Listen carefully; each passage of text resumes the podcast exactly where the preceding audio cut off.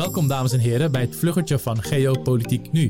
We gaan het nu hebben over het conflict tussen Griekenland en Turkije. En we zullen dit keer vanuit het oosters perspectief benaderen. De vorige keer hebben we het conflict vanuit het westers perspectief bekeken. Dus hoe kijken de NAVO-landen, Amerika, Duitsland en Frankrijk naar dit conflict. Als ook hebben we bekeken wat eigenlijk de rol is van identiteit in dit conflict. En waarom dit conflict eigenlijk eeuwenlang al voortborduurt. En hoe eeuwenoude zaken, identiteitszaken worden meegenomen in het huidige conflict. Met name ook door Turkije. Dit keer gaan we eigenlijk kijken vanuit het oosters perspectief. Dus aan de rechterkant, als je de wereldkaart erbij pakt, van Griekenland. En daarbij spelen Arabische landen een grote rol. Michel, waarom spelen Arabische landen hier eigenlijk een rol in? Voordat we even specifiek op de landen ingaan. Hebben Griekenland en Turkije al ook een eeuwenoude relatie met Arabische landen? Of met Arabische volkeren? Absoluut. De Arabische wereld die ligt natuurlijk dichtbij. Denk aan Egypte, denk aan Libië, Tunesië en ietsje verder weg ook Verenigde Arabische Emiraten, Saudi-Arabië. En deze landen die hebben al eeuwenlange relaties met Turkije en met Griekenland. Sommige van deze landen hebben eeuwenlang onder Ottomaanse heerschappij gestaan. Denk aan delen van Saudi-Arabië en ook Egypte, Algerije, Tunesië. En dat geldt natuurlijk ook voor Griekenland, dat eeuwenlang, vanaf 15e eeuw tot en met begin 19e eeuw, onder heerschappij heeft gestaan van de Ottomanen. Deze delen daarmee in geschiedenis en ook leed. Want in de Arabische wereld wordt de Ottomaanse geschiedenis tot op de dag van vandaag gevoeld. En ik zal niet zeggen gevreesd, maar daar wordt niet met veel plezier naar teruggekeken. Dus dat schept al een soort context waarbinnen hedendaagse relaties plaatsvinden. Maar natuurlijk is de geschiedenis daar niet bepalend in per se. Daar is het hedendaagse gedrag van met name Turkije best wel bepalend in. Dat zijn spieren heel erg aan het spannen is. En dat zet natuurlijk rivalen in de regio op scherp. Dat geldt niet alleen voor Griekenland, maar ook voor Saudi-Arabië, de Emiraten, Egypte en ook Israël. Oké, je kan het eigenlijk een beetje vergelijken als hoe Zuid-Amerikaanse, Aziatische en Afrikaanse landen kijken naar de oud-kolonisator van met name West-Europese landen. Het kan een deel van het politieke spel bepalen. Maar het helpt niet als dan oud-kolonisatoren alsnog eenzelfde type houding zouden aandragen. En ik denk dat hetzelfde gevoel dat deze Arabische landen volkeren dat ook deden ten opzichte van Turkije. Zie ik het zo goed? Ja, dat denk ik wel. Oké. Dat kan aan één kant verklaren. Maar aan de andere kant, mag je ook al specifiek op landen ingaan. Waarom zouden Arabische landen dan specifiek het contact aanhalen met Griekenland? Waarom het samenwerken? Ja, dat heeft natuurlijk te maken met dat Turkije steeds economisch sterker is geworden in de afgelopen 20 jaar. Sinds Erdogans aantreden, met name in zijn eerste 10 jaar. Nadien is de economische positie eigenlijk van Turkije mondjesmaat en soms ook met een vrije val heel erg verslechterd. En dat zorgt er ook voor dat hij aan de ene kant die economische kracht had. En aan de andere kant de noodzaak had om zijn nationalistische en conservatieve electoraat te paaien. En daarom heeft hij zich in de regio steeds assertiever en agressiever opgesteld. Met bombardementen in Syrië, bombardementen in Irak, invallen in Syrië, bemoeien met de oorlog in Libië, waardoor hij een groter conflict kreeg met Egypte. Hij heeft geprobeerd een hele tijd lang, na 2012, 2013... de moslimbroederschap te versterken. En de moslimbroederschap is natuurlijk erg gevreesd door de koningshuizen van Saudi-Arabië, de Emiraten en ook bij de seculiere dictatoren van de 20e eeuw en de 21e eeuw in de Arabische wereld. Het zorgde er dus voor dat hij in een competitie terecht kwam om het Soenitisch leiderschap. En dat is eigenlijk een positie die toebedeeld is aan Saudi-Arabië. En de seculiere leider die kwam vaak meer uit Egypte en van de Arabische wereld. Kort, waarom ziet Saudi-Arabië zich van nature als de leider van het Soenitisch islam? Omdat zij natuurlijk Medina hebben. Mm-hmm. Zij hebben van oudsher de belangrijkste steden binnen de islam. Mekka, Medina. Ja. Ze hebben de belangrijkste steden. En natuurlijk profeet Mohammed heeft het grootste deel van zijn leven daar gewoond. Oké. Dus dat is de reden dat Saudi-Arabië van oudsher, zeker de afgelopen decennia, die positie voor zichzelf weggelegd ziet. En kan het ook zijn dat door de petrodollar, de grote rijkdom die ze hebben vergaard in de afgelopen decennia, vanwege grote oliefondsen, dat zij over heel de wereld madrassa's, moskeeën en imams hebben gefinancierd en gebouwd. dat zij zich daar ook nog die rol aannemen? Uiteraard. Ja, ik denk dat dat geld faciliteert dat ze die rol verder aannemen. Dat is 100% zeker waar. Mm-hmm. En Turkije heeft geprobeerd, met name Erdogan, om die rol ten dele over te nemen. Via het steunen van de moslimbroederschap. Het huisvesten van Hamas. Moslimbroederschap leider. Geprobeerd ervoor te zorgen dat hij in Egypte aan de macht kwam. Nou, daarbovenop heeft hij in de regio heel veel militaire avonturen erop nagehouden. Dat zorgt ervoor dat deze landen dichter bij elkaar kwamen te staan en verschillende defensieverdragen hebben afgesloten. Defensiesamenwerkingen zijn aangegaan, economische banden hebben aangehaald, maar ook geopolitieke en buitenlandse zakenbanden hebben aangehaald. Dat geldt voor Griekenland en de Emiraten in het bijzonder, maar ook voor Saudi-Arabië en Griekenland. En Egypte en Griekenland die hebben met name de laatste 2 jaar steeds hechtere relaties aangegaan, waarin zij ook de zeewateren tussen beide landen gedemarkeerd hebben, waardoor eigenlijk unilateraal Egypte het memorandum tussen tussen Libië en Turkije hebben getorpedeerd. Oké. Dus Griekenland en Egypte hebben onderling van tevoren de zeegrenzen aangelijnd. Waarbij eigenlijk er geen ruimte meer is tussen Turkije en Libië om die 2 lijnen of die 2 grenzen aan elkaar te laten aansluiten. Ja.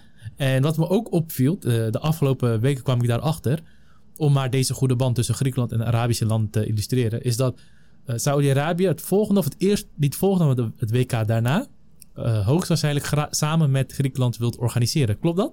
Zeker, ja. Griekenland, Saudi-Arabië en Egypte zijn dusdanig hecht aan het worden op dit moment dat zij zelfs gaan proberen in 2030 samen een WK te organiseren. Dus Egypte erbij. Egypte zit daarbij inderdaad. En dan Saudi-Arabië betaalt. En Egypte en Griekenland moeten zorgen voor Afrikaanse en Europese steun. Oké. Ja, dat zie je dan heel duidelijk terug dat Egypte... En Egypte werd vroeger ook als een leider van de Arabische wereld gezien. Al was dat meer een seculier van aard. Zeker. Maar ze zeggen ook, er is een belangrijk gezegde, als Egypte niest, dan is de rest van de Arabische wereld of Midden-Oosten verkouden. Om maar eens aan te wijzen van hoe belangrijk Egypte is. Ja. En ik denk, hier zie je heel duidelijk ook het element in terug van de vijand van mijn vijand is mijn vriend. Dat de Arabische landen zien van, ze zien Turkije als een adversary, zoals ze dat in Engels noemen. Maar vijand is een groot woord, maar een tegenspeler.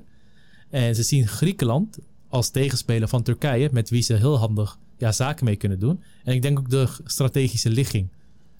Dat ook een grote rol speelt. Zeker. Griekenland kan ervoor zorgen, kan dienen als een soort toegangspoort tot Europa. Voor energie, maar ook gewoon voor diplomatiek verkeer.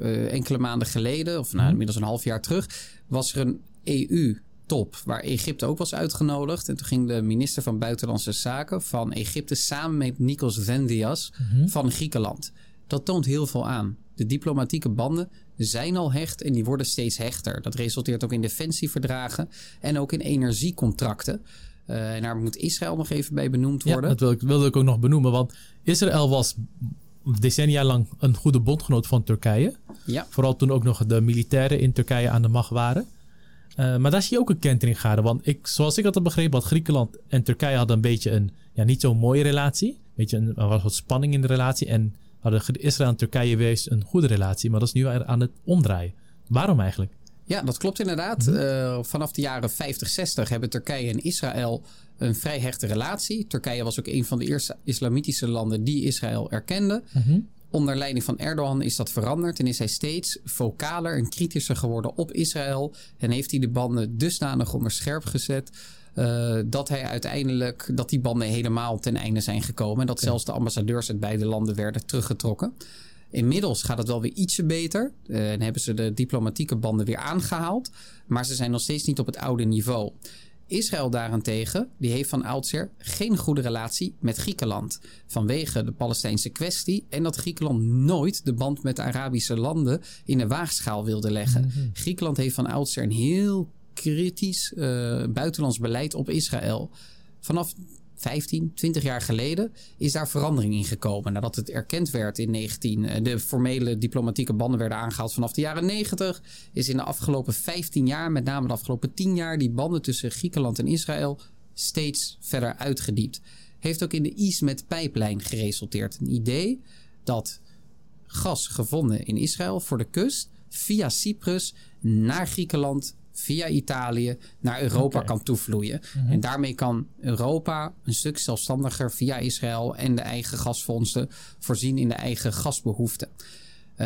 Daar heeft Turkije zich altijd tegen gekeerd. Ook gewelddadig. Nou, daar gaan we uitgebreid op in een langere podcast. Precies, ja. En dan daarnaast nog even benoemen waard... is dat er inmiddels wel al een soort transfer plaatsvindt... van gaspijplijn van Israël naar Egypte toe.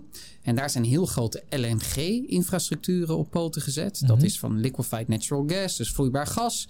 Dat wordt daar vloeibaar gemaakt. Dan wordt het op tankers naar Griekenland vervoerd.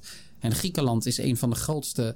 heeft de grootste commerciële vloot ter wereld. LNG-vloot. Een enorm vloot hebben ze. Ja, de helft van alle LNG-schepen die komt uit Griekenland. Mm-hmm. Dus wereldwijd is de Griekse scheepvaart echt de grootste.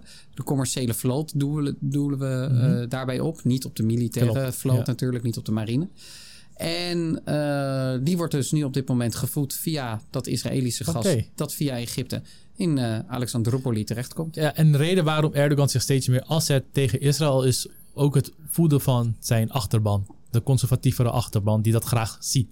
Ja, en ook in het Sunnitisch leiderschap. Oké, dat hoort ook bij het Sunnitisch leiderschapsrol dat je dit opneemt.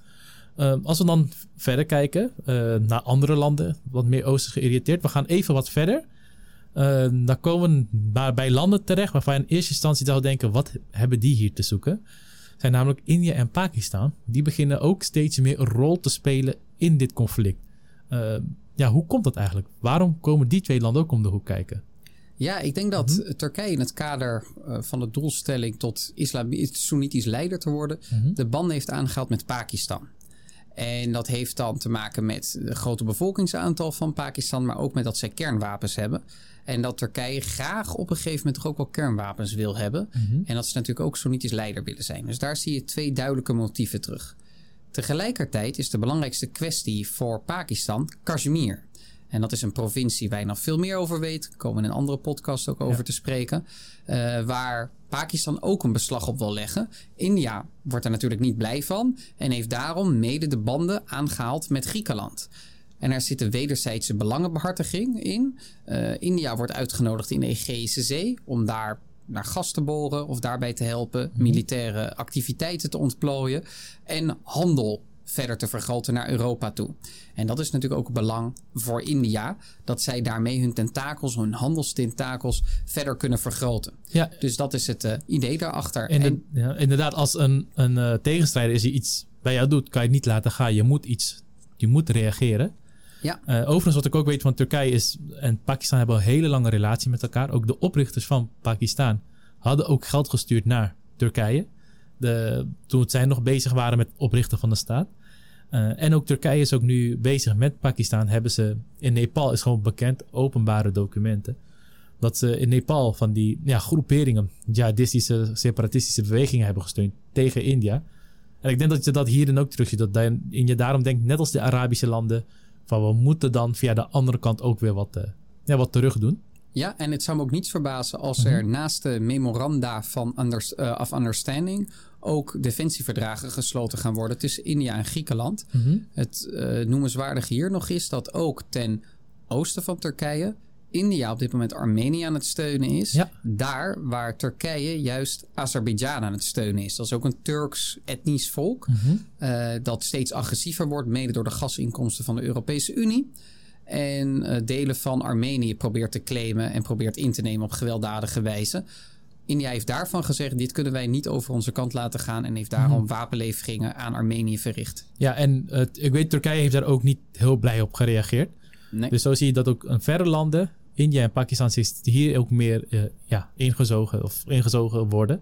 En ik heb begrepen dat ook Pakistanse piloten Turkije ondersteunen, of was het andersom? Ja, nee, dat zit zo.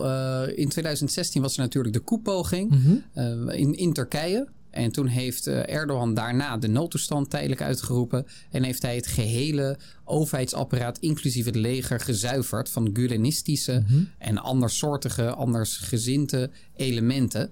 En ook de luchtmacht. En die is zo zwaar gezuiverd dat de kwaliteit van de luchtmacht niet meer gehandhaafd kon worden. En dat Turkije daarom piloten gevraagd heeft van Pakistan om af en toe in te vallen bij de Turkse luchtmacht. En dat zijn niet de kwalitatief goede piloten van Pakistan, omdat die een mindere opleiding hebben dan de NAVO-piloten. Dat kun je je voorstellen. Dus de Turkse luchtmacht heeft een grote knauw opgelopen na de purge na de koepoging in 2016. Oké. Nou, heel erg ook bedankt voor deze korte samenvatting. Een mooie brug ook naar de uitgebreide podcast toe. Ook de luisteraars van harte uitgenodigd om de uitgebreide podcast te luisteren. Zullen we dieper ingaan op de relaties tussen de Arabische landen, Turkije en Griekenland. En ook de relatie tussen India en Pakistan met Griekenland en Turkije. En waarom het ook voor het oostelijke gedeelte een belangrijker conflict wordt. Van harte uitgenodigd en luister graag verder met ons mee en neem zo afscheid van je ongeïnformeerde zelf. Fijne dag.